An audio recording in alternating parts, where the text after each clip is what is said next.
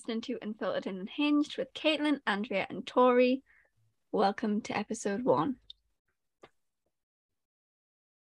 Welcome.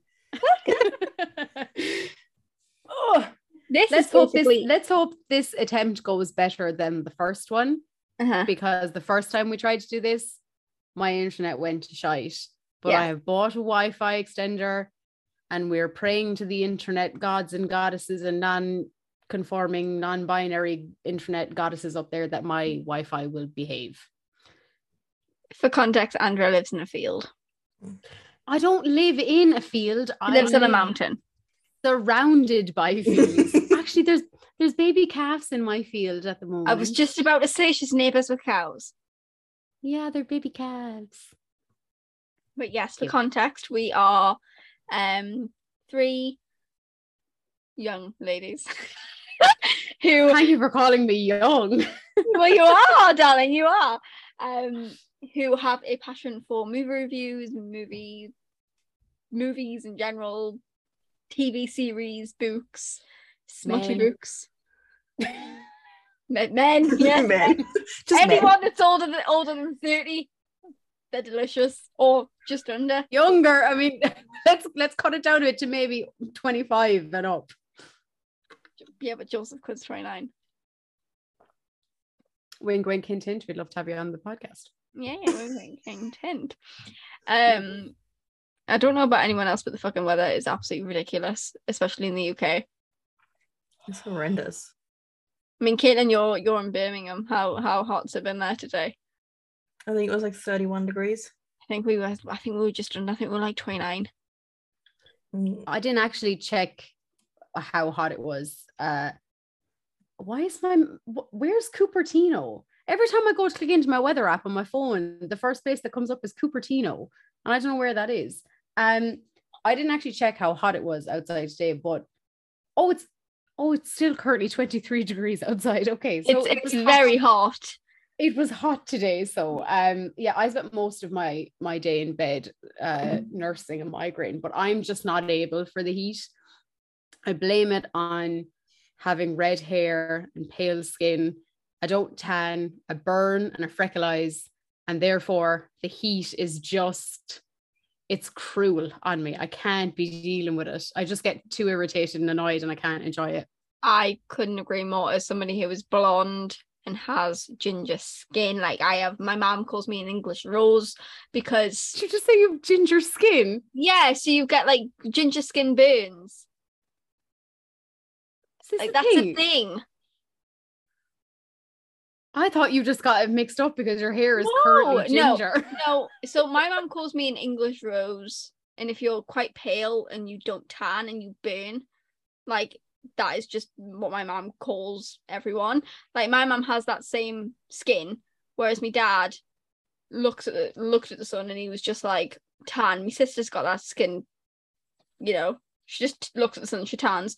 And every time I look at the sun, I'm like, I'm burning, I'm turning into. It's so unfair, isn't it? You feel like a toasted cheese sandwich out in the sun. Well, that's how I feel when I'm out, because like that, it's just you. I was out in the sun for 5 minutes to wash my dog in a basin of water, and I mean, say I had my back to the sun, but yet 5 minutes outside, I still managed to come back inside with the back of my neck and the back of my shoulders burnt, and I was only out for 5 minutes. I cover up because I know I'll burn. I just know I will. I don't trust my skin. I spent like 3 hours in the sun yesterday and like tried to avoid the sun. I didn't burn.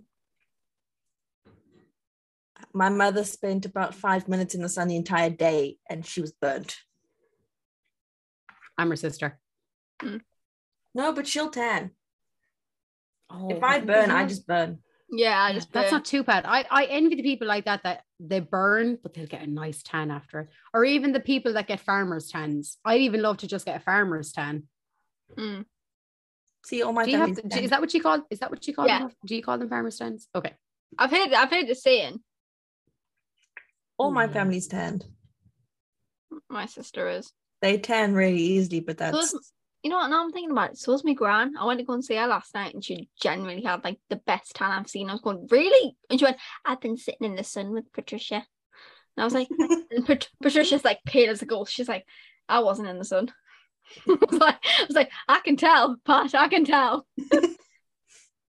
But yeah, it's not the weather's not been too kind. It's meant to be worse tomorrow. My mom. I was about to say tomorrow's meant to be worse. You're meant to get up into like the 30s, 40s tomorrow. Yeah, in London, there's red warnings, I think. So am I. Yeah, you're in it as well. It's yeah, why not? 30s, 37 tomorrow, and Tuesday's 38. London's meant to be 40. Jesus Christ. It's not the first time in the 10 years that the red warning has been introduced into the UK that it's actually been used. Jesus. I'd be making a fort. I'm at work tomorrow. I just hide in the fort all day. I'm in a greenhouse tomorrow, essentially. Same. Oh yeah, your building's like all glass, isn't it? Yeah. Imagine how the cleaners are going to feel. Oh, 19 floors of heat. Oh, jeez, that's like a hot box. Yeah. Mine's an old hospital, which has no aircon. No, the windows are open like this, like they open at the top, but no air comes in. Can you reach the top of the windows, Tor, to pull them open? Pardon? Can you reach the top of the windows to pull them open? Just out of curiosity, because I can't say much. Sometimes I go into hotel rooms and like that, they have to open at the top and I can't open them because I'm too short. I have to get somebody else to open them. No, I cannot open them. Nor can I shut them unless they are the ones that haven't the clasp hasn't gone on it.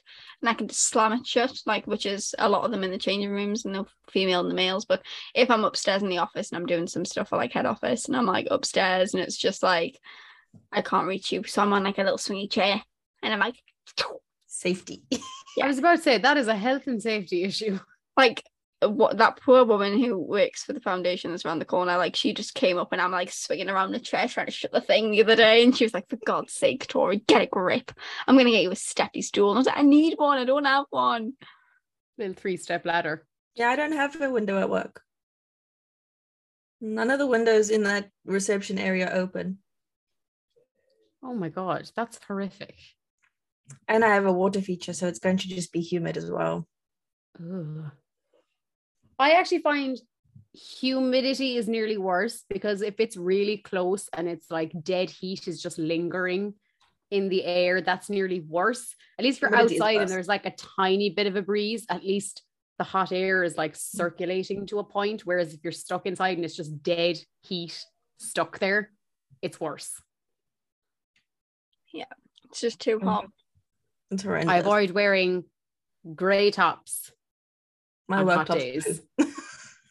Fantastic. You're in the clear, because if you have to wear a grey top, you're not raising your arms for the entirety of the day. You just know those arms are going to be stationary. Don't need the sweat patches on show to everybody. Oh. It's not good. It's too hot. It certainly was too hot today for me to suffer an emotional breakdown, because the heat did not help.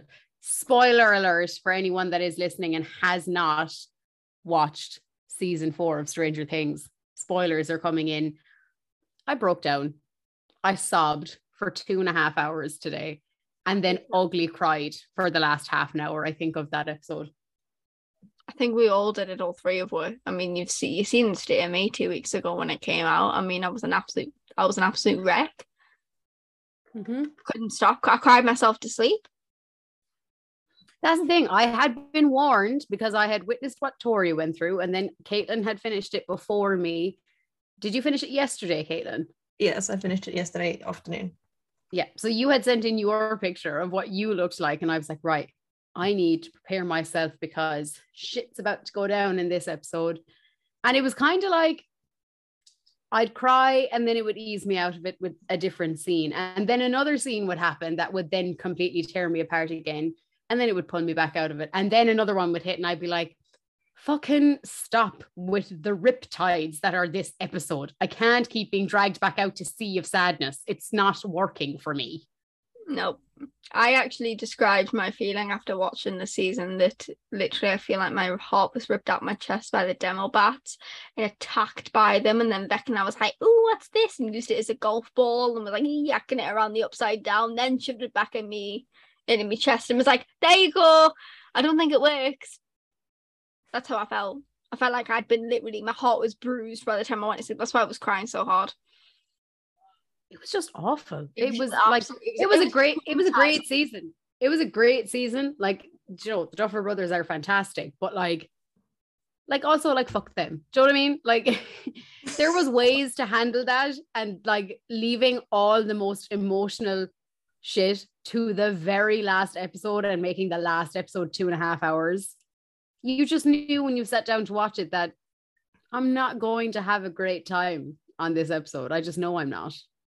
I was in hope that, you know, that he was going to live, and I had every hope he was going to. I bought a t-shirt that day.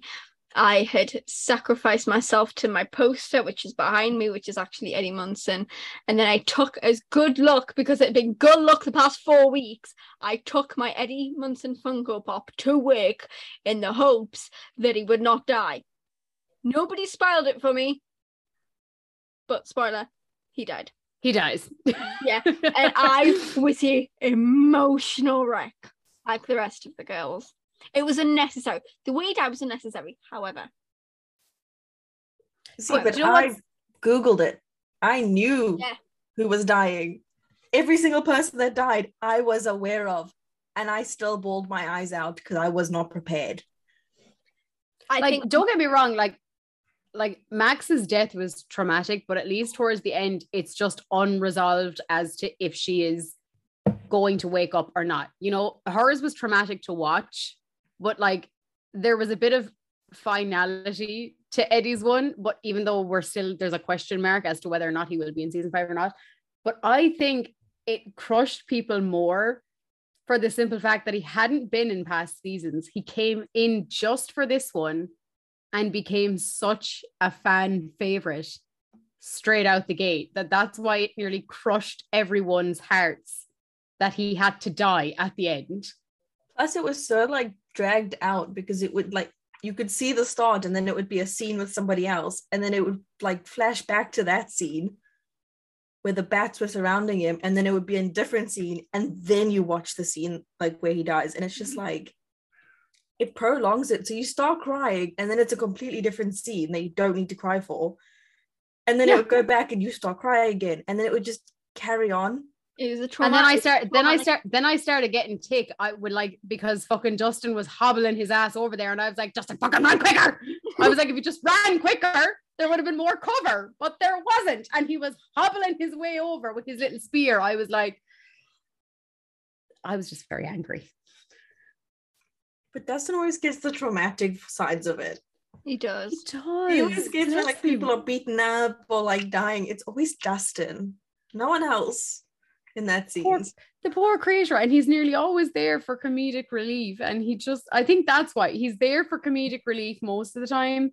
And then he gets the most traumatic deaths to witness and be present for. Like, it's horrific. It is. It really is. It's traumatizing. Although it did annoy me at first, but can't stop singing his and Susie's song. No, it's the house. Fab song. Yeah, I just have it stuck in my head 24/7, and I love it. It's really good. My question to you, Andrea, is because you were bitching about him earlier, Jason. Oh, here. Did you enjoy his death? Oh my God, yeah! Like literally, do you know what? Do you know if I'm slightly psychotic or slightly psychic? Because I was getting so angry with him throughout that episode that in my head I was like, someone needs to get like a hacksaw and just like split him in half. And then lo and behold, like the bastard was after getting beaten up by Lucas anyway, which I was like, fuck yeah. And then the ending came and I was like, ooh. Ah. Yeah. I was like, I like this. I was like fucking justice. And Joe annoyed me was that like he was like, you know, this is a satanic cult. He was playing the good Christian boy card. Liza Minnelli he couldn't give two shits. He was just more like, my girlfriend went to a trailer park and bought drugs off of the freak. Nah. I want him dead. No. I was glad he got fucking melted in half. Same. He deserved it. He did deserve it. I think what broke my heart more about Max's death as such, I use air quotations, is because when Caleb screams Erica, that was unscripted. Oh, but did you know when Eddie says don't ever change, that was unscripted? Yeah. And what was it? I had seen Justin Henderson, that was unscripted. Oh. Because that's the thing, I had seen a couple of videos being like, you know, that like Harrington's got her, don't you, big boy? Like, that was unscripted. And I had seen those types of ones, or like Joyce and Hopper's kiss was unscripted. So I'd seen those type of ones. That was one of my favorite scenes, was him and Dustin like play fighting, and then him telling him don't ever change. Yeah. Oh, pass the Kleenex. It's still raw. It's still raw for me. Okay. It is. It is very raw. I mean, that for me, it's been more like 2 weeks. It's been 3 hours? No, not even. It's been 2 weeks. Well, over 2 weeks. It's been 2 weeks. Yeah. So it's over like 2 weeks and 2 days for you. Oh my God, that's went by so quick. Because it's the first of July, we're the 17th now. Yeah. What is everyone's theories on Stranger Things? I'm not good with theories. Neither am I, but I would, and it's not just because it's favoritism, but I have been seeing the theory go around a lot that Eddie is not dead and he's going to come back as the Dungeons and Dragons character Cass and kill Vecna, which I would be all for, not just because Eddie Munson was my favorite, but I think it'd be a really good theory to explore. You said a good one earlier, Tori, that involved the creatures in the Upside Down. Yeah. So this is actually this credit goes to Chris, who is my friend of Forbidden Planet. Bless him. We were talking about theories when I went in today, and he had said like, this is my theory, and he said that he thinks that in season 5 that the creatures of the Upside Down that have been kind of like controlled by Vecna are going to kind of take a stand and use Will as like a front, kind of like trying to defeat Vecna, but they're going to bring in Eddie as their soldier to kind of like help defeat him. And I think that is a really good theory. I do like that theory a lot. Because normally, like, Elle was the only one who had nosebleeds when she'd use her powers, and at the end of this season, like, Will had a nosebleed, which posed the question of like, do you have some sort of hidden power that you aren't aware of yet, or that you may be using, or that you may have been given that we just don't know about yet? There's that, but then there's also the theory of Max. So Max, obviously, when Elle went to go and look for her in her mind, she couldn't find her. Did you guys hear the theory that actually her soul's kind of in Vecna's mind, and Vecna needs to be like completely done and dusted in order to release Max from, you know, it could be for any of them. I mean, for Bob, I mean, you know, any of them. Because I suppose like that, nobody's really, you haven't seen it yet, that he's only been able to quote unquote half kill someone, and he kind of has only half killed Max, you know, because you know all her bones and shit broke, which was traumatic. Those scenes, by the way, not right. Terrifying. The fact that like they made not only the sound of their bones breaking, but the visuals so graphic, between the jaw going and then the eyes going and the arms and legs going. I was like, ugh. I have a thing about bones breaking anyway, so I'm too much. I'd be a bit worried if you had a thing for them breaking. Yeah. I'm a masochist. I like it. I like it a lot. No, I think there's some good theories out there with regard to the show, but we can have all the theories in the world, but we won't know for another 2 years. 2 years. Tori broke that news to me because I obviously didn't watch each season as it came out. I had watched the first one when Stranger Things initially came out and binge watched it in one night, loved it. But then I never continued on watching when the next season would come out. So I didn't realize how long was left between each one until Tori so kindly broke the news to me that season 5 wasn't going to be out for another 2 years. And I was like, ah. I would also like to clarify, it wasn't, I did it kindly. She got aggressive when I told her that it was 2 years. She went, no, it's not. No, it's not. Like complete denial. Like, you know, the first stage is the Griffith's denial. She started basically saying, I was going, okay, fine, it comes out tomorrow. She's going, no, because it's still lying. I'm going, whatever I say, you're not going to be happy with. So take it. It is 2 years. It is not for everybody though. I think the start filming, is it start next year? Probably. End of this year, start next year? Something like that. Mean, it could be worse. 2 years versus the 3 years we waited from season 3 to 4. Think yourself lucky, Pat. Because season 3 came out in 2019. Mm-hmm. Okay, hang on. Do not attack me. I am still quite raw. I've only literally just stopped sobbing within the last 2 hours. We're just saying it could have been worse. It could have been 3 or 4 years. It also could have been worse in the sense that waiting the year and a half for the next 365 movie, realizing that it was only going to be complete and utter shite when it came out. Can I just also add that the next one comes out in a month? Well, is it a month? Is it August? Yeah, it's next month. Oh my god! I have this is a bad music video. All I have to say is that is nacho cheese, because his name alone turned me off his character. Yeah, but the whole movie was shite. I didn't even realize there was an evil twin until the end, because obviously the part where he shot your man, I wasn't looking at his eyes. I just assumed it was a drunk, crazed Massimo. And then I was like, oh, this lad's like off his rocker. And next thing you know, there was two of them at the end. And I was like, wait, huh? And then realized he was the lad that was riding your one. And then Laura got mad and ran off with Nacho. And I was like, oh, there's an evil twin. How about that? But it was shite. It was so bad. I read the book. I mean, you guys remember when I read the book? The first, oh my god. The first 80 to 100 pages, that's all right, okay? But then after that,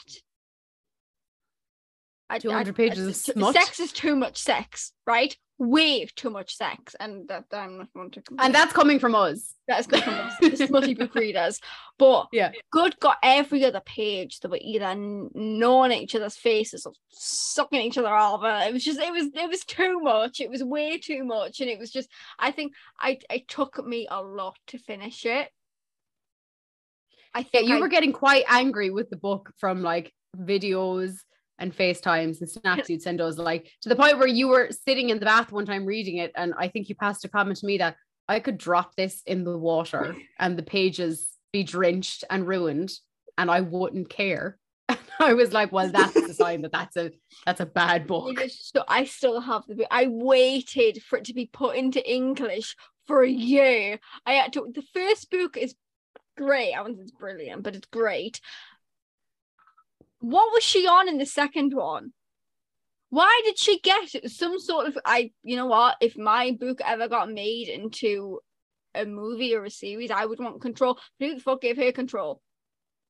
Who the fuck gave her right to the fucking script? Because she wrote it. Was it just Massimo and Laura have lines, like maybe 3... conversations on the entire script, but the rest of it's just sex and weird music video shit? Like, how long did it take? Because it took me 5 minutes to have a nervous breakdown from it. Me and Kelly were sat watching it, and I kept going, Kelly, how long's left? And she's gone, like, an hour and 30 minutes. And Kelly, I'm going to off myself in a minute. I'm going to throw myself out your window. Why is it so long? And it was so unnecessary. It got to the point. It's so unnecessarily long. It is unnecessarily long. It's basically just a really bad music video. Like, what you'd think to see in, like, the early noughties. That's what it was. No, it's like signing up to someone's OnlyFans with all the promises that it's rated R, and then you sign up for it and you pay the money, and then it's like feet pics. That's what it is. That's how I'd compare it. That you're paying money for, like, a rated R OnlyFans and playing, like, top quality money, and then you get into it and you're just getting shown feet pics. I think what I'm actually excited about is how they're going to play off. Like, when I went, because it ended, another spoiler, Laura got shot. And then Nacho just walked away. It was like, you kidnapped this woman, kept her, fell in love with her, and then she gets shot, and you're like, peace out, Laura. Like, I'm gone. I can't even explain to you the level of anger I was getting at the scene where they were walking through the gardens, going to go and deal with it in the chopper. I took her like to. And the music playing as well. Like, they swore they were fucking James Bond or something. I was like, yeah, the woman is being held captive. We'd like to hurry up. Yeah. Quicker, please. But what was even funnier was, like, you know, the edits were, like, great. And I was getting dead excited because I hadn't seen it. I think I'd been out a week when me and Kelly'd seen it. And I watched that scene. I'm looking at Kelly and I'm absolutely howling. I'm like, I still have video footage of when me and Kelly watched Fresh, and that on the same night. I have never been more traumatized. It was the worst idea we'd ever had. They dedicated an entire 10 seconds of that movie to them in slow motion, walking down. 10 minutes. No. This one particular scene, they dedicated 10 seconds to them walking in slow motion down a set of stairs, only to show Massimo his gun. I was like, what a fucking waste. Like, hurry up. I was getting so annoyed. I felt like an old one in a bingo hall waiting for the next number to be called out. I was like, hurry on, or hurry up, do something. I'd like to know what it got on Rotten Tomatoes. I'm quite interested in to see what it got. Let me do some research. Because I think it's just so bad. Like, oh my God. I'm nervous for the third, because I think it's going to be as bad as the second, because I think she was on crack when she wrote the second and the third book. And that's putting it nicely. You know, Blanca, I love your work. Some of it. It's not giving me Rotten Tomatoes, but Metacritic gave it 8%. Oh shit. Oh God. Okay, hang on. I'm curious as to what it got on Rotten Tomatoes. Hang on. Oh God. Yeah, I've got it. Okay.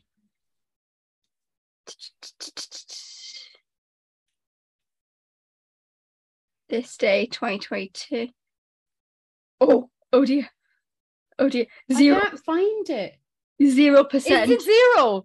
Is that what it was? Because I was like, I can't see a review. Is that what they gave it? 0%. Lads. That's disgraceful. Okay, I just want to read some of the reviews, because these are brilliant. This day, 365 days, this day is barely a movie.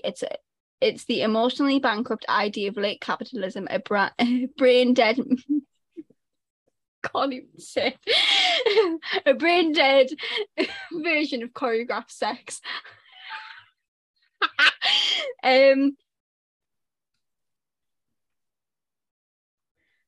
Oh my God, best one. I can't pronounce half of these people's names that are in it, but someone reviewed... No, nobody is watching 365 days for any reason than to see Anna Marie, whatever her last name is, Polish ingenuine or whatever, Laura getting railed by Michelle Marone's Alpharoid Mafiso. That was the one I was about to read. Oh my God, listen to this one. 365 days, this day distances itself from the sex trafficking as courtship ethos of its predecessor, yet somehow emerges as an even more loathsome and vapid entity. I think, to sum it up, 365 days, this day is the worst one. I mean, I'd recommend it if you're having a girls' night and you want to laugh. Yeah, I'd watch that because it's hilariously bad, but I think that everyone felt the same. Yeah, I think the best thing was that 365 Days came out in like the start of lockdown. It was released into Italy early, in Poland, and then obviously it went on to UK Netflix. But obviously I'd seen it all over like TikTok, and my friend Craig and I decided to, what was that? You can just cut that bit out. That's fucking Kieran playing, I don't know if it's Rocket League or fucking Dead by Daylight, but he's playing online and I don't know if they've won something or not. I'm going to text him and tell him to shut up. Okay. Sorry, continue. It's okay. Basically 365 Days, like Craig and I, me and my friend Craig, came out in the middle of lockdown, and Craig and I were going to watch it like together. But he watched it before me, but it was all in Italian, so he didn't understand a word, but we didn't have subtitles either, so he sent me the link and I was watching it, and no word of a lie, I didn't know what was going on. I was gone. I still have the videos of me reacting to it, especially the hotel scene. I was going to say the boat scene. I didn't react to the boat scene, I don't think, but basically Craig and I were like, we're going to have to watch it together. So a few weeks later, I made my sister watch it with me, and my sister was so traumatized. But then a couple of weeks later, I went into our room and she was just staring at me like a deer in headlights, and I was going, what? She's going, no, nothing. And I went, what have you done? She's going, nothing, just go. And I'm going, what have you done? I can't work it out. I thought you'd done something wrong. And then she kind of moved her eyes to the TV, and I turned around, and there it was, Massimo fucking standing over the bed like this. And I'm going, and you said it was filth. Look at what you're watching now. And she's going, it's educational filth. I'm going, no, it's not. Shush your face. No, it's not. Just as a side note there, just because you said educational, did anyone watch Love Island where they said that the record for the longest penis was like 18.9 inches? That's bloody. That's the definition of assault on the vagina. Like, there is no way any willing woman is like. That's when it would hurt. Yeah. That's when you'd have to get it surgically removed. You know what I mean? Like, that is, you go on to one of those like TV shows where it's like, help, I've got this stuck in my bum or something like that, and it's two people wedged together coming in. And it's like, what's in you? His dick. It's him. And it literally, it's him. It's the size of a lamp. His name's Tim. Met him on Tinder. Found out he had an 18.9 inch dick, and now it's stuck in me. Help. Where would that reach to? Your ribcage? Your esophagus. I don't know the length in centimeters of your large intestine and small intestine, but I have a funny feeling it would probably reach your esophagus. Anyway, sorry, that was just a side note because we mentioned up educational filth, but I don't understand how that's educational. In the sense that it's a world record. Now you have that if it ever came up in a pub quiz. Thank you. I needed that. Yeah. Because I would really impress my grandma if I went to do pub quiz and it was with her, and I go, what's the size of the largest dick? And I go 18 point whatever, and she'd go, that's for, like, my grandma's a filthy woman, but Jesus Christ. That's for all the shift TikTokers out there that needed for their DR scripts. You know, you need the details. There you go. That one's free. Are you gonna do a DR of Eddie Munson, Andrea? Oh, of course I am. I fully intend on attempting to shift to a world that is just me and Eddie Munson. I don't have to wake up from it. But I mean, we were talking about this the other day with regards to shifting, because I was saying that I'd done it accidentally and it was the most weirdest thing, and I was slightly traumatized by it for a few days. I mean, this is when we first started having the group chat. Do you remember this? In a summary for everybody, I read some really dodgy fan fiction, to put like educational dodgy fan fiction about Bucky Barnes. Now, I've never read Bucky Barnes fan fiction, and I think I stumbled across it, or somebody had sent me it, and I can't remember, this was about 2 years ago, and I read it and I was like, oh my god, this is, oh my god, I'm absolutely traumatized. And then I went to bed, and then I woke up, and I woke up to literally Bucky standing over me, telling me to go back to sleep. Right, I was living at my grandma's at the time because my grandma had COVID, so me and my sister had moved into her bungalow to kind of like, you know, house sit. We were there for about a month, and my sister was asleep next to us, and I'm looking at like Bucky's standing in front of me, and I'm like, sorry, he's got like his metal out. He's going, stay with me, go back to sleep. And I'm like, nope. So I get out of bed thinking, if I just get up and get ready, because I've got like 30 minutes to get to work. Thankfully I worked around the corner, but like I was like, this is so weird. And I'm getting dressed, and he's going, just stay, go back to bed, and like grabbing my, and I could feel him grab me face. And to be fair, can I be honest, there was quite some dirty things happening in this dream. I was just about to say, you're leaving out some key details, because I mean to say when she explained it to us the next day, she felt like she was after being through a vigorous workout. Mm-hmm. She had muscle aches where she didn't realize she had muscle aches. Severe muscle aches. I checked my neck for bruises from his metal hand. I had to check my legs. I was like patting my legs to check for carpet burn, because I was like, I remember being on my knees quite a bit, and it was just, you know what, I was like, I was so traumatized that until I physically opened the door of the bungalow, that was when I woke up, like fully came into it, and I was like, oh my god, what the hell. And I turned around, he wasn't there, and I got to work, and I was so hot and flustered. Like, I couldn't, my manager, when I walked in, it was like 5 minutes to, and he was going, you're cutting this a bit fine. I was going, don't talk to me. Thankfully, it was a 4-hour shift, because I don't think I could have done it a longer one. But see, that's the thing, is that I've watched so many of those like TikToks, because obviously I want to get a bit better at doing it. But like, that's the one common thing that I've watched and heard, is that unless you kind of plan out your shift, that you could end up anywhere or do anything in it. And that's why they're always a bit like, you kind of need to plan it in advance, so you don't end up putting yourself in some sort of like traumatic scenario that feels extremely realistic to you. Now, obviously Tori wasn't traumatized. She had a great time in hers. But they always say to kind of like write your scripts or plan ahead, so that way that when you get in there, it's not going to be a total like, Jesus Christ, where am I moment. Yeah, it was an unusual experience to say this, because I didn't think I had, but then I couldn't stop thinking about it all day. I was really unsettled, and then I put like a TikTok video out, and I was like honestly, like, can somebody help me have a shift in? I explained it to somebody, and literally somebody comments were like, yeah you have, oh my god, I'm so jealous, oh my god, I've been trying to do this for years, oh my god. And I'm going, are you yarking me chain? Like, you genuinely serious? They're going, yeah, you did. And one of my friends shifted a couple of times. I'd sent her a text, and I was like, please tell me I'm not being crazy. And she's going, 110% you shifted last night. And I'm like, well, it was an eventful evening, to say the least. I was like, Jesus Christ, I had to wake up and check my neck for bruises and my knees for carpet burn.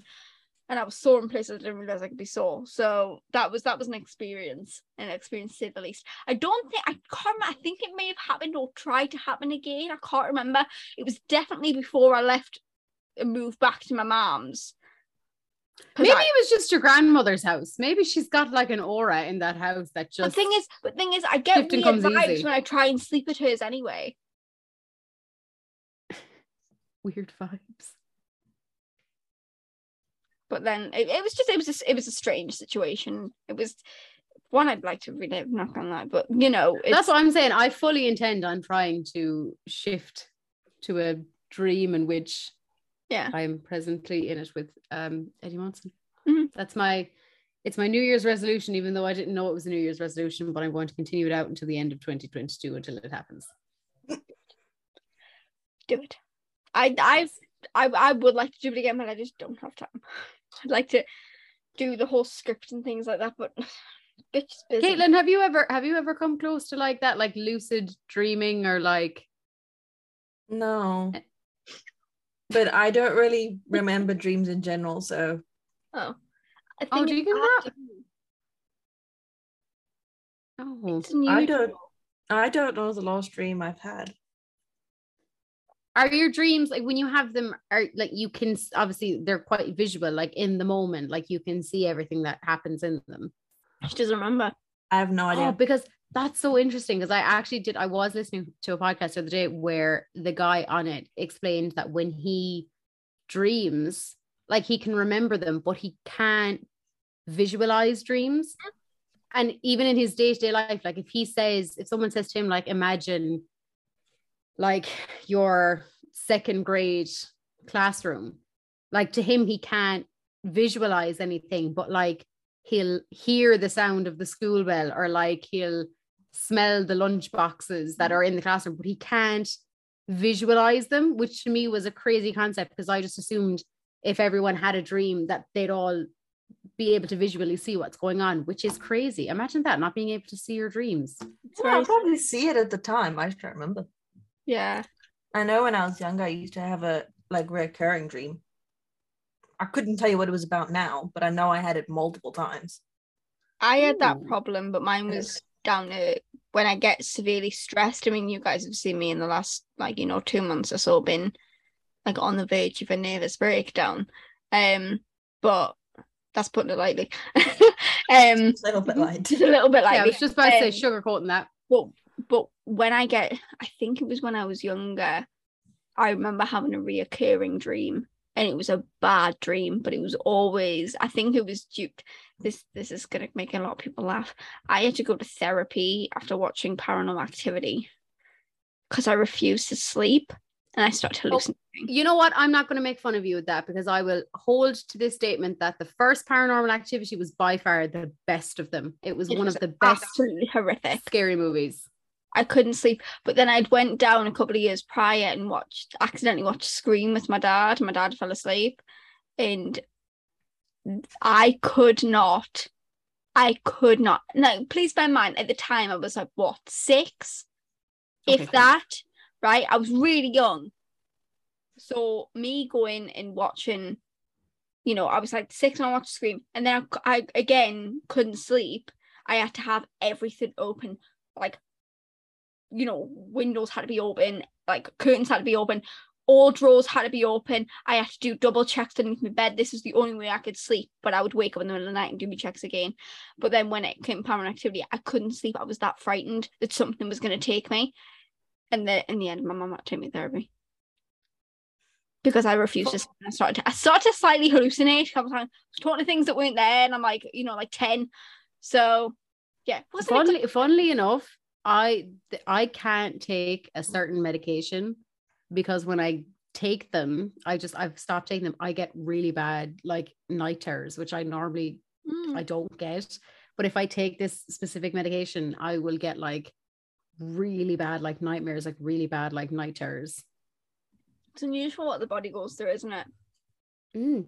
Or I hate those dreams where if you're like, I have a chronic fear of heights anyway. But like if you're standing on top of something and you fall, yeah, and you like jump in your sleep. Now, obviously I read the more scientific reason behind this, which is your body thinks it's dying, so it has to restart it. So your heart doesn't stop and everything doesn't shut down. Yeah. But in the dream, it's like you're falling off something, so your whole body fucking leaps out of the bed. Yeah. I hate those dreams. See, I can wake up like that. Don't necessarily know why, but I know the feeling.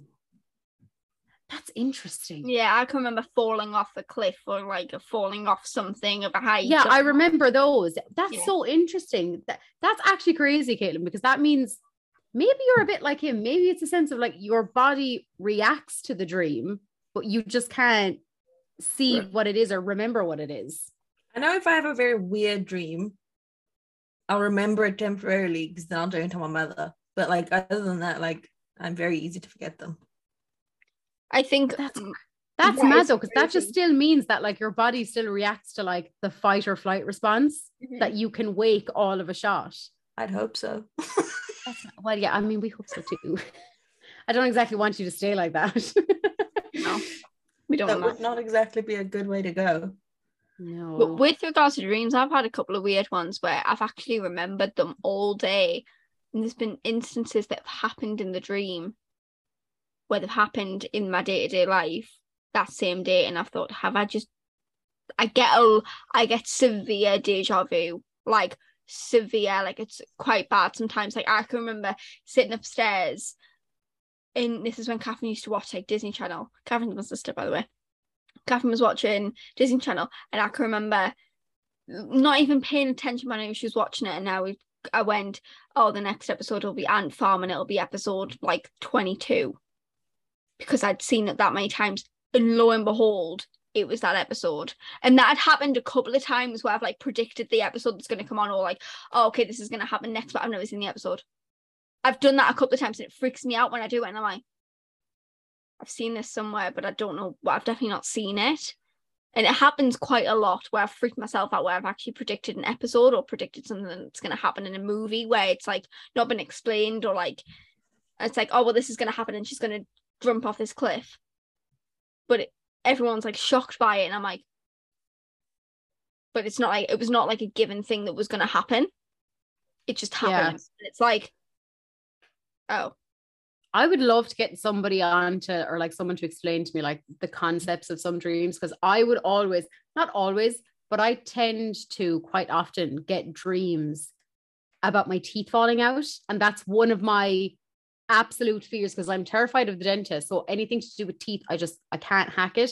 But I will a lot of the times have dreams about like my teeth falling out, and it freaks me out because in my dreams it's so realistic that when I wake up, I have to like run my tongue along all of my teeth to make sure that they're still in, because in my dream, they're so realistic of them falling out.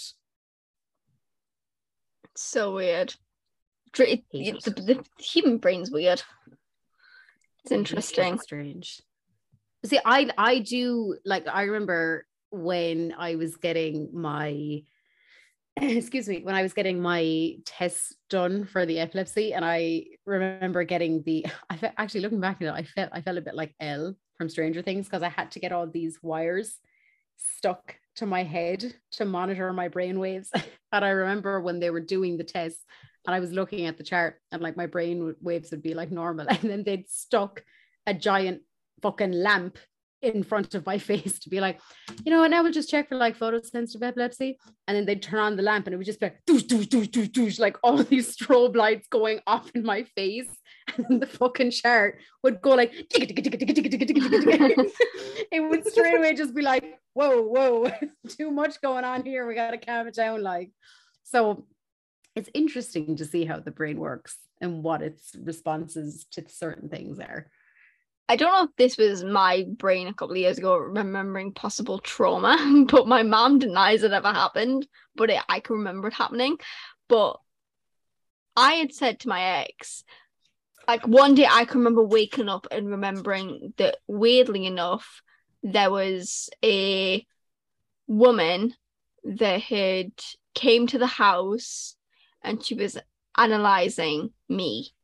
And I can remember this because she used to come every fortnight. And I can remember this. And she used to analyse me and check for things. Now, I always thought because I was a premature baby that it was just something to check on, like, my growth and things like that. Maybe it was a doctor. Like a public health nurse. Yeah, that's what I thought it was. But I remember her being extremely judgmental and extremely, like, let's check what she's doing. Okay, this is... And then I remember this, that, and the other. And I don't know... And I can remember asking my mum about it, and she's going, that never happened. There was no woman in the house. But I can literally, it's not a dream because I remember it happening. I was about 4 or 5, but I remember this woman because my sister was born. And I can remember this woman coming in and going, okay, so can you tell me why you think like this? And can you tell me why you think? So I'm thinking, was I a troubled child? But then every time I asked my mom, she's like, no, you were a dream child. I'm going, so who the fuck was the woman in the house? Like, but she came, and then one day she stopped coming. And I remember this happening every fortnight for about 6 months. Now, I don't remember anything from, like, I have a lot of trauma from when I'm, like, 10. So I don't remember anything, but, you know, daddy issues and shit like that. But, like, I don't remember anything, like, any good times with, like, that person. However, I don't remember anything from my childhood, but I remember that.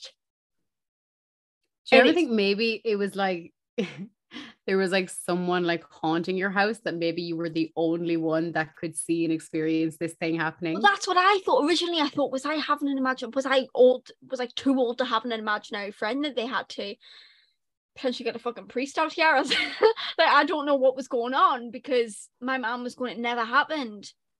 But I remember her asking me questions like, why do you think like that? Why did that happen? Why? And I remember that happening.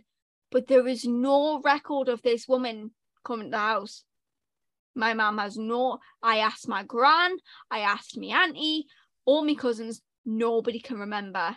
My mum has said that never happened. And they do sometimes say that if you have like a spirit in your house, and like the same thing will like happen with a spirit, whether it's like knocking something over or switching on lights or something, that it's a spirit reliving like a moment in their life that they're stuck in a loop, mm-hmm. which means maybe the reason why you're the only one that experienced this same thing every fortnight was that it could have been just this thing on a loop returning back to you. Because, hey, I didn't think there was anything in my house until I went to that bloody psychic. And she said to me, she just started going like, oh, did you ever hear like like random knocks in your house? And I was like, it's an old house. Like, I just, assume houses make noises at times. And she was like, no, she was like, let me rephrase. Like, do doors ever like close or things like that? And I was like, if a window is open, maybe. Because at this point I was a bit like, right, if she's going to tell me there's something in my house, like, she's fucking taking the piss. Like, but she had been so accurate with everything else that I was a bit like, hang on, I'll hear her out. And then she goes, oh no, you have a woman spirit in your house. And I was like, huh?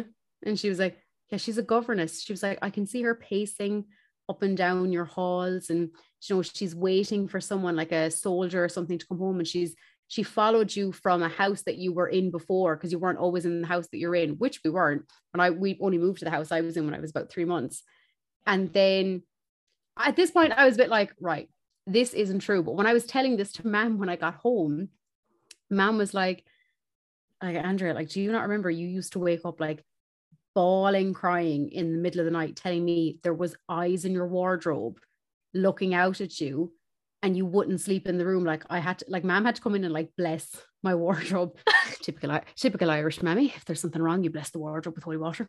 But she would have to come in and do that, and I'd go back to sleep. But then Mam was convinced, Mam was like I was convinced we got rid of it, like, from doing that, because Mam always used to say like this house was very busy, and she meant that in the sense that there was an awful lot going on in the house that wasn't just her two kids in the house. So I was a bit like, that's fucking strange. Like, I'd completely blocked out of my memory that of seeing eyes, because I remember I still even to this day have this thing of, I won't sleep in my room if my wardrobe doors are open. They have to be closed shut. And to me that was just a thing of like, I just don't want them left open. But now thinking back on it, it's like, well, fuck, I used to see fucking eyes sticking out of my wardrobe when I was a child, and had to be like, no, not taking any chances. Back, you spooky bitch. You can stay in there. You're not coming out. I mean, we have like ghost problems at work, but also going back to like my traumatizing thing, the reason that I don't think it's a ghost is because I can remember a conversation happening between this woman and my mother in front of me. They were going, well, there's this happening and then there's this happening. I can remember that. That's why I think, but my mom's going, it never happened. And there's no documentation to actually prove that it did, because there's shit tons of documentation above my mom's bed. And I've looked, and there is nothing to say that there was ever a health professional came around to check on me. Nothing like that. Now, I had severe problems when I was born. Like, I had septicemia, meningitis and all this stuff, and I was born severely prematurely. They gave me the wrong blood.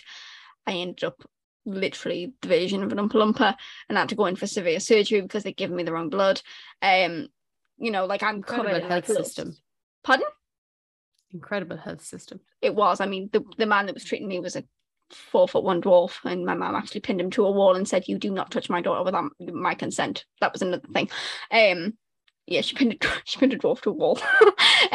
But yes, nice. So it was, I I don't know if it maybe was just off the record. I don't know. But I remember this happened in Amsterdam, didn't we? That's strange. It is strange.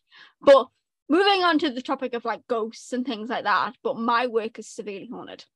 I mean, it used to be a hospital. I remember you sending us Snapchat videos of you thinking like that there was someone inside in the gym, but like the gym would be closed, but you'd be hearing noises from inside. And yeah, I mean, I remember the day when it was, I was on my own, and this was just after the gym had reopened for like the third time during COVID, and I just started and I was just on my own. It was absolutely freezing. It was winter, and no word of a lie, I just heard this bang.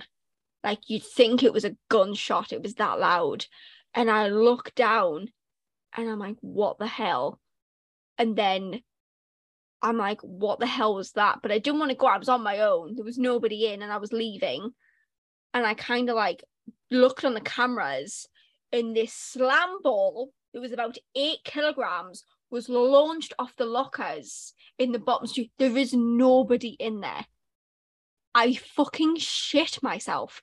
I was like, what the hell? And it was just, I love this kind of stuff. It was the weirdest thing. But then I used to like it. It's obviously when there's no light on in there, when it's really dark, and it used to get so dark in the winter that like it used to be like infrared, and you could see in like little like, you know, like there'd be infrared and different versions of it, and you could see. I remember there was this outline of this little girl, and I was on my own. And I'm not bothered by ghosts. I was like, I'm not asked about them. I mean, the one through the slam ball, I just thought was a bit aggressive. It was just it's the old man. We've got two. There's a young girl and there's an old man, and there's a little boy, I think, but I've not met him yet. But the little girl was just twirling in a circle in the bottom studio. And I just remember thinking, what the hell? But I'm constantly on my own in that building, and it is so freaky. But like, it's like kind of like a thrill. But like the guy who I but that's the way I am. I love like reading about this stuff, watching this kind of stuff. Like, it really interests me. Like, I certainly think I am some way like open to kind of seeing things, because there was one night I was in my room. I think I was only about like 11 or 12, and Mum walked down the hallway and she could hear me talking to someone inside my room. Now, mind you, if I'm like 12, 13, I'm not having any imaginary friends. Well, I hope not anyway. But I was sitting up in my bed, and I was like looking down at the end of my bed, and I was talking to someone. And Mum came in and she was like, who are you talking to? And I was like, you're going to laugh at this because it sounds so fucking typically Irish. I was like, Mum, I was like, it's the Virgin Mary, right? So I had seen, but here's the thing. This is the weird thing. It wasn't like a painting version of her or like a human version of her. It was, do you know, the white stone statues?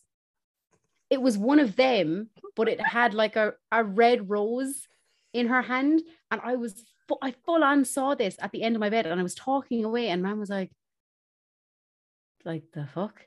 And I was full on convinced I was talking to the Virgin Mary. But it's also like the same time I was really sick, and I saw Pope John Paul II, and he was dead at the time. But Mum likes to think, well, do you know what? I also think it that he's my guardian angel, because when I got really sick and ended up in hospital, like all my fucking machines sounded like a bloody rave. There were so many beeps going off to the point where then I was like fucking comatose on the bed, and then I just sat up out of nowhere, and Mum was like on the phone like talking to everyone being like, oh Jesus, like she's not well at all. And then here's me sitting up like on the bed being like, yeah, okay, yep. And Mum looked over like mid on the phone being like, Andrea, who are you talking to? And I was like, Mum, it's Pope John Paul II. And she was like, what? And then she was like, all right, Andrea, and what's he saying? Now, mind you, I saw him on, do you know the curtains they pull across to separate the beds in a hospital? I saw him in the curtain. He wasn't even like a full-blown like figure. He was in the curtain. So I was there chatting away to him, and Mum goes, what did he say, Andrea? I was like, he told me to stop worrying and everything is going to be okay. And I mean to say, I fucking collapsed back down onto the bed. Like, not even like another word was said. I felt like down like this. And then, lads, this is what makes me believe, like me and man believe, all my fucking machines like went silent. There wasn't a beep.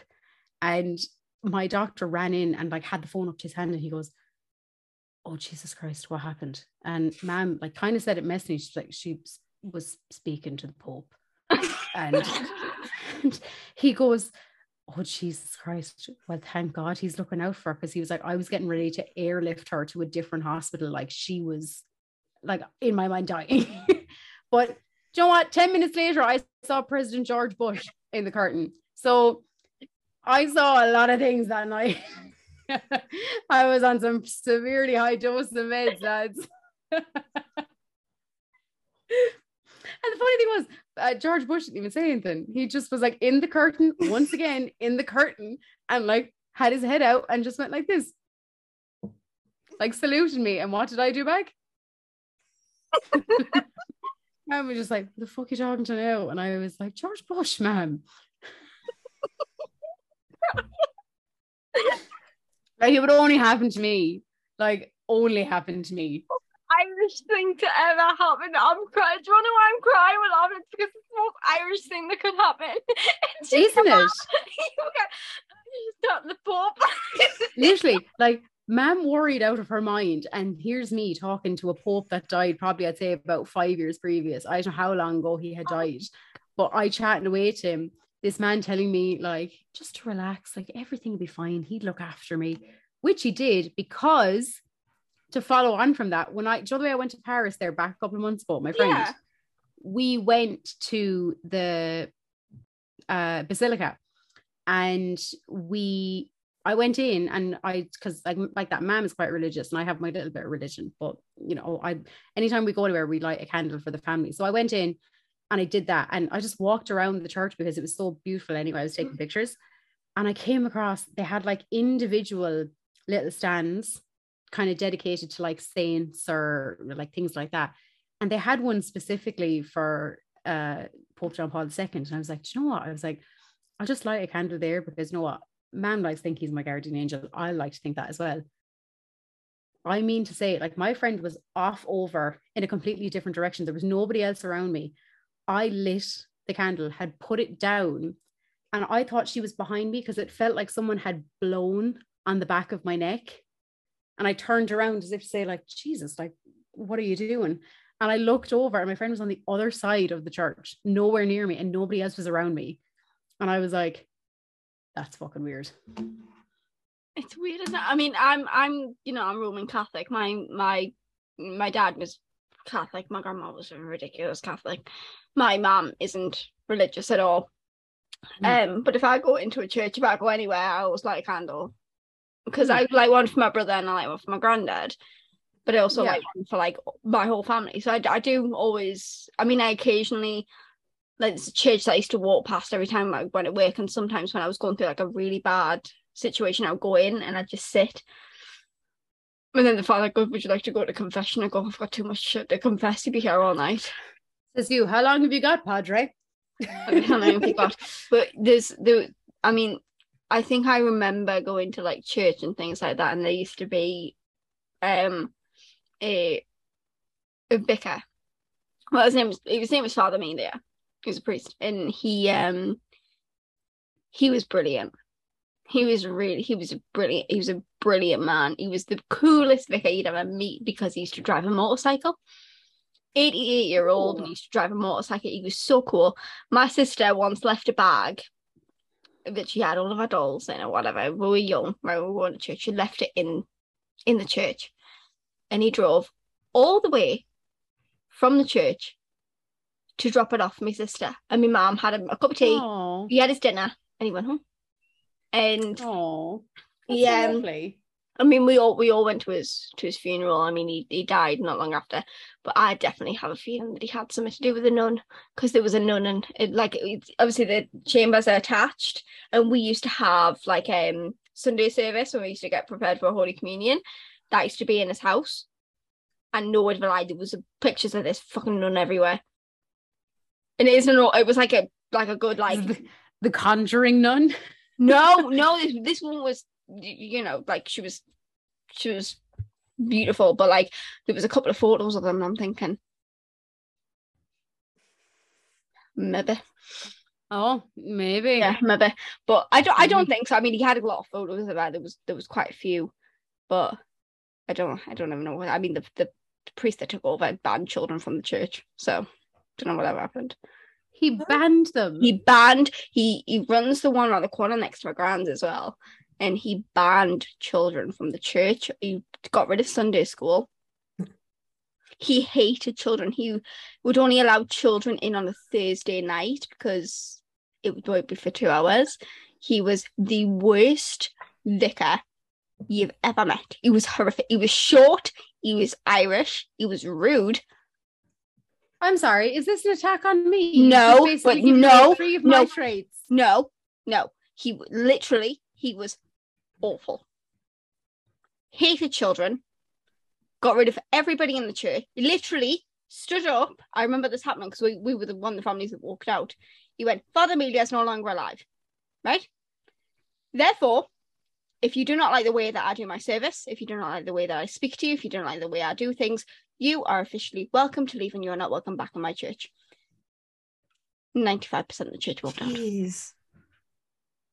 Because of the way he's bad, he used to tell Father, like Father Amelia would try and do a service with him.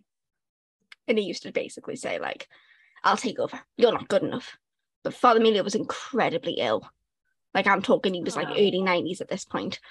Oh, Lord. It was a brilliant man, don't get me wrong, but that stupid short dwarf thing. I don't even know if he was still runs it. I mean, I know that short dwarf thing that can be used to describe 2 out of the 3 of us on this podcast. You realise? Yeah. But yeah, he was an awful man. I don't think anyone ever went back to the church. It's still there. It is still there. I just don't think children are allowed in it. I think he might still run it. I've seen him a couple of times actually. I know he runs the one around my grands as well. He runs 2. So I don't know, but yeah, basically that's my connection to a priest. Well, apart from Tyler Bell. Oh. Jesus, girl, we could spend a whole podcast. You could spend a whole podcast talking about yourself and Tyler Bell. I could. Good. But not today. That's a different topic of conversation. That is for a different time. I mean, we did go through quite a different bit of topic of conversations tonight, didn't we? We did. We kind of, do you know what though? We kind of did say that this wasn't really going to be set to one thing, like that we could bounce from many different conversations throughout one episode. But we at least covered what we said we were going to cover. Which the only thing we didn't cover was sad TV endings that broke us, or TV or movie endings. That's the only thing we technically we did with Stranger Things. Yeah, to be fair, we went through that. Do you know what? That can easily be. People can leave their suggestions of like movies that they want us to watch that have heartbreaking endings. Yeah. And then we'll watch them and then they'll get our review of the heartbreaking ending. Can I put in a request? If you're going to get me to watch all of Rizzoli and Isles, girl, I don't know how long that I might have to have my own little podcast on that one, because that one breaks me out every time I watch it.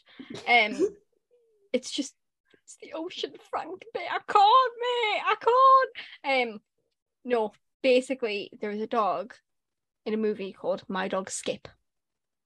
Oh, I thought you were going to say Marley and Me. I was like, bitch, that ending gets me every time. No. If you want to bawl your eyes out, you watch My Dog Skip. Crying is meant to make your eyelashes grow. So do you know what? I might watch a few sad films. Might get my eyelashes to grow a bit. Tori, have your eyelashes grown anytime soon? Check. Yeah. Hang on. Hang on. After watching Stranger Things, I'm hoping I at least get a centimetre or 2 off these babies. No. I simply ask because Tori does a lot of crying when she's excited, sad, mad. Any human emotion. Yeah. My grandma says me eyes are too close to me bladder. I cry a lot. I was going to say you wear your heart in your sleeve. You're a very emotional person. No, come on, I should let me know that my heart, my eyes too close to my bladder. Oh God. Caitlin, is there a movie that you've seen that every time you see the ending, it just has you crushed? One Day. It's got Anne Hathaway in it. But this is familiar. It's based on like the same day every year, the 15th of July. It's St. Swithin's Day. But it starts like them graduating university and then it just moves along until like she dies. Oh, spoiler. But the thing is that George asked me out after watching this movie because it was the day that like it was the 15th of July when we watched it. Oh. So I did question when we watched it on Friday because we watch it every anniversary of foreshadowing. It's a bit of a questionable one to have as like a tradition because like he grows old without her. So like the ending is quite literally like George, you couldn't have picked something like Marley and Me or something like that, nah. Leap year, something that happens every couple of years. But that's the thing. I spent the entire time last Friday, 2 days ago, watching this movie, and I kept pointing out like this is so unrealistic. And then like the way she dies, I'm like, it was kind of her own fault for not looking where she was going, to be fair, but I still cried. Another spoiler, so take it, she dies by getting like knocked down. This movie came out in the early 2000s, I'm pretty sure. It sounds familiar. That's the thing. I bet you if I looked up like the front movie poster, I'd be like, I definitely know what it's about. I think I've either seen it or I've seen the synopsis of it. Hang on. Yeah, if anyone wants a really sad... that's on Netflix, I think. I've come across that poster a couple of times. It was on Netflix. It was taken off. Oh, yeah, it got 36% on Rotten Tomatoes. I mean, it did come out in 2011. It's been a good 11 years, so movies back then were still... Yeah, they were hit and miss. Yeah, it's also based in the UK. So Anne Hathaway's British accent was a bit questionable, to be fair. Mm. Just a little bit. What's the one where she's... It's got her and Jake Gyllenhaal in. Oh, she's like a dying cancer patient, and he's like a... Oh, I know the one you're on about. I've not seen it, but I've seen it all over TikTok. I think I've seen it before, but like that, I can't remember the whole entire plot of it. But that's a good one too. Love and Other Drunks. That was it. That's it. That came out in 2010. Oh, yes. God, Anne Hathaway was raking it in. She was really busy though. I remember any poster that I seen in the cinema, she was on it. She was on it. She was the in thing. Well, I mean, whatever wears Prada. Absolute fucking banger. Legend. And I just loved the fact that her name was Andrea in that. It made me feel represented. She had two movies that came out in 2012. Ooh. It's 10 years. It's Les Mis and... I feel like she got a Golden Globe or something for Les Mis. Yeah, she did. Yeah. She's really good in that, though. Yeah. Yeah, I think like that. I remember her saying like she had to lose a load of weight and all that to like play the poor, starving mother who was trying to provide for her child. But I haven't seen Les Mis. I actually me neither. I went to that and that and the TV series for no particular reason. I want to see the TV series though. Same. Me and Tori looked at each other and say, "Yeah, like we have to watch it for the plot." Joseph Quinn is the plot. But yeah, let us know if there's any movies that you want us to watch, whether it be sad or good or just reviews of anything, because we're quite happy to watch anything. I think when we do this weekly, I think maybe we should possibly do a movie a week maybe and then give a review. Yeah. Have either of you seen because I quite like mind twisty like ones that have you going like Jesus Christ, oh shit, didn't see that coming. Have either of you seen Prisoners? It has Hugh Jackman in it and Jake Gyllenhaal. No, I don't even know what that is. No, wait a minute. My God. Wait a minute. If you get a chance, it doesn't even have to be for this. You have to watch it. It is. I think I have. It's probably one of Hugh Jackman's best, like, dramatic performances I've ever seen him in. It was fantastic. I don't like these mind twisty ones. Well, see, it's not that it's mind twisty. It's basically these two little girls go missing. One of them is his daughter, and the other girl that goes missing is his best friend's daughter. And basically, he goes on a manhunt to try and find them. It's just the ending is a bit like, no way. And it kind of leaves you in a bit of like a, well, I wonder like what happened next. But it's fantastic. If you get a chance to watch it, it's absolutely brilliant. Have you guys seen Day After Tomorrow? I feel like I have, because that name is so bloody familiar. I made you watch it, Andrea. I made you watch it because I was watching it and I'd said, and you were like, oh, I'll watch it tomorrow. And I remember you sending me a photo. Dennis Quaid, Jake Gyllenhaal. Yes, I did. You did make me watch it. It is a brilliant movie. Yeah. I'm really bad at watching movies by myself. We could do a watch party. You don't have to watch by yourself. Yeah, because I have a tendency when something starts boring me, I'll skip until I see a character that I like. Oh no, Caitlin! No.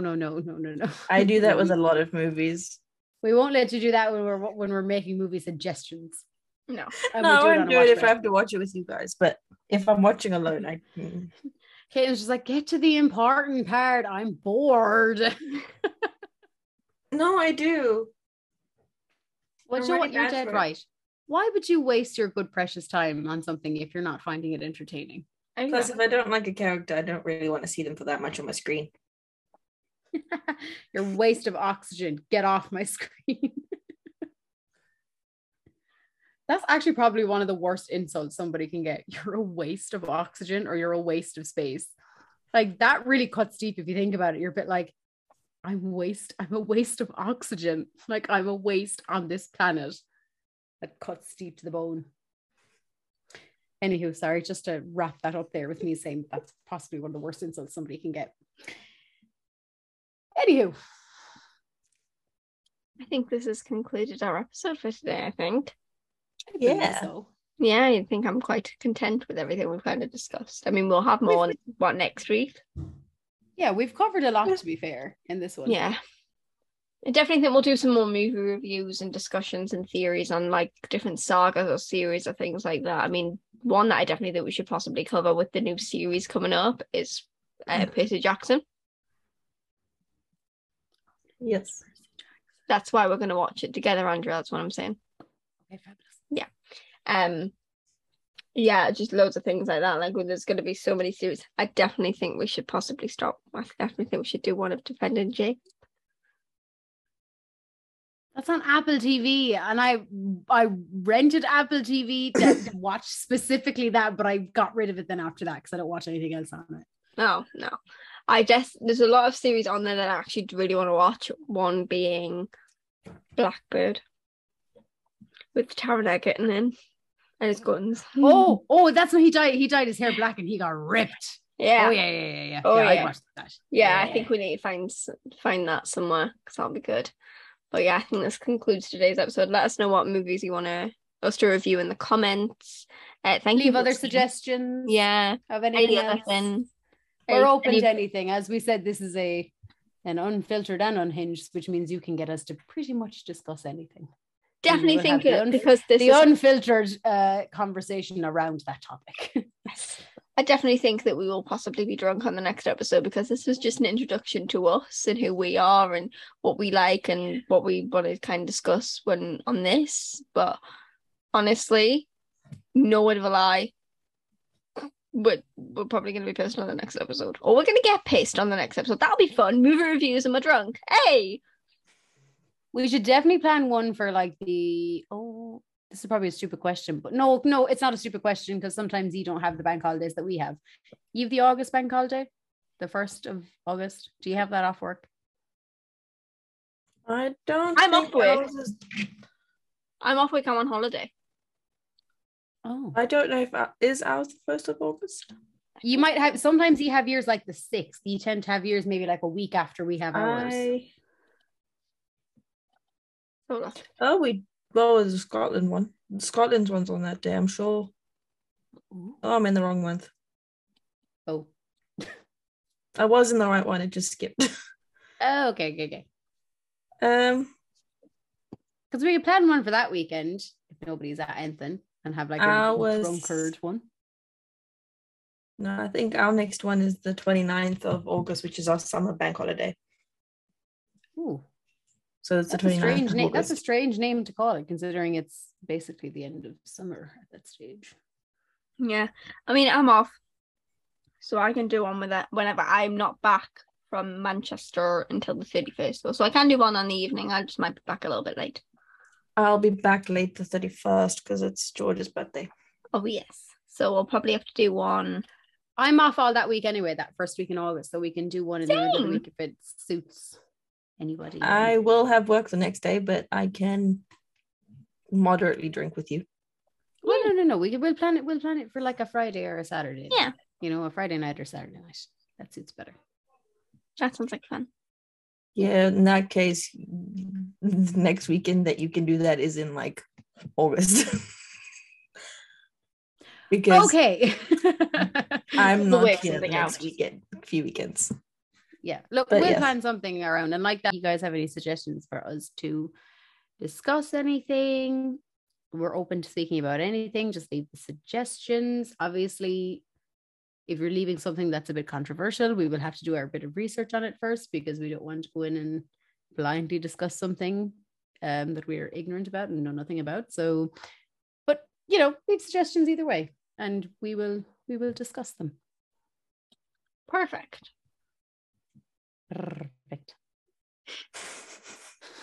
Well, this has been Unfiltered and Unhinged. Thank you for listening to all three of us chat shit for the last hour and a half. This has been fun. Yeah, I had fun. This has been fun. I had fun. Only good things to come. Exactly. Nothing can stop us. We're all the way up. Exactly. Thank you for listening, guys. Have a great evening. Love you. Love you. Bye. Bye.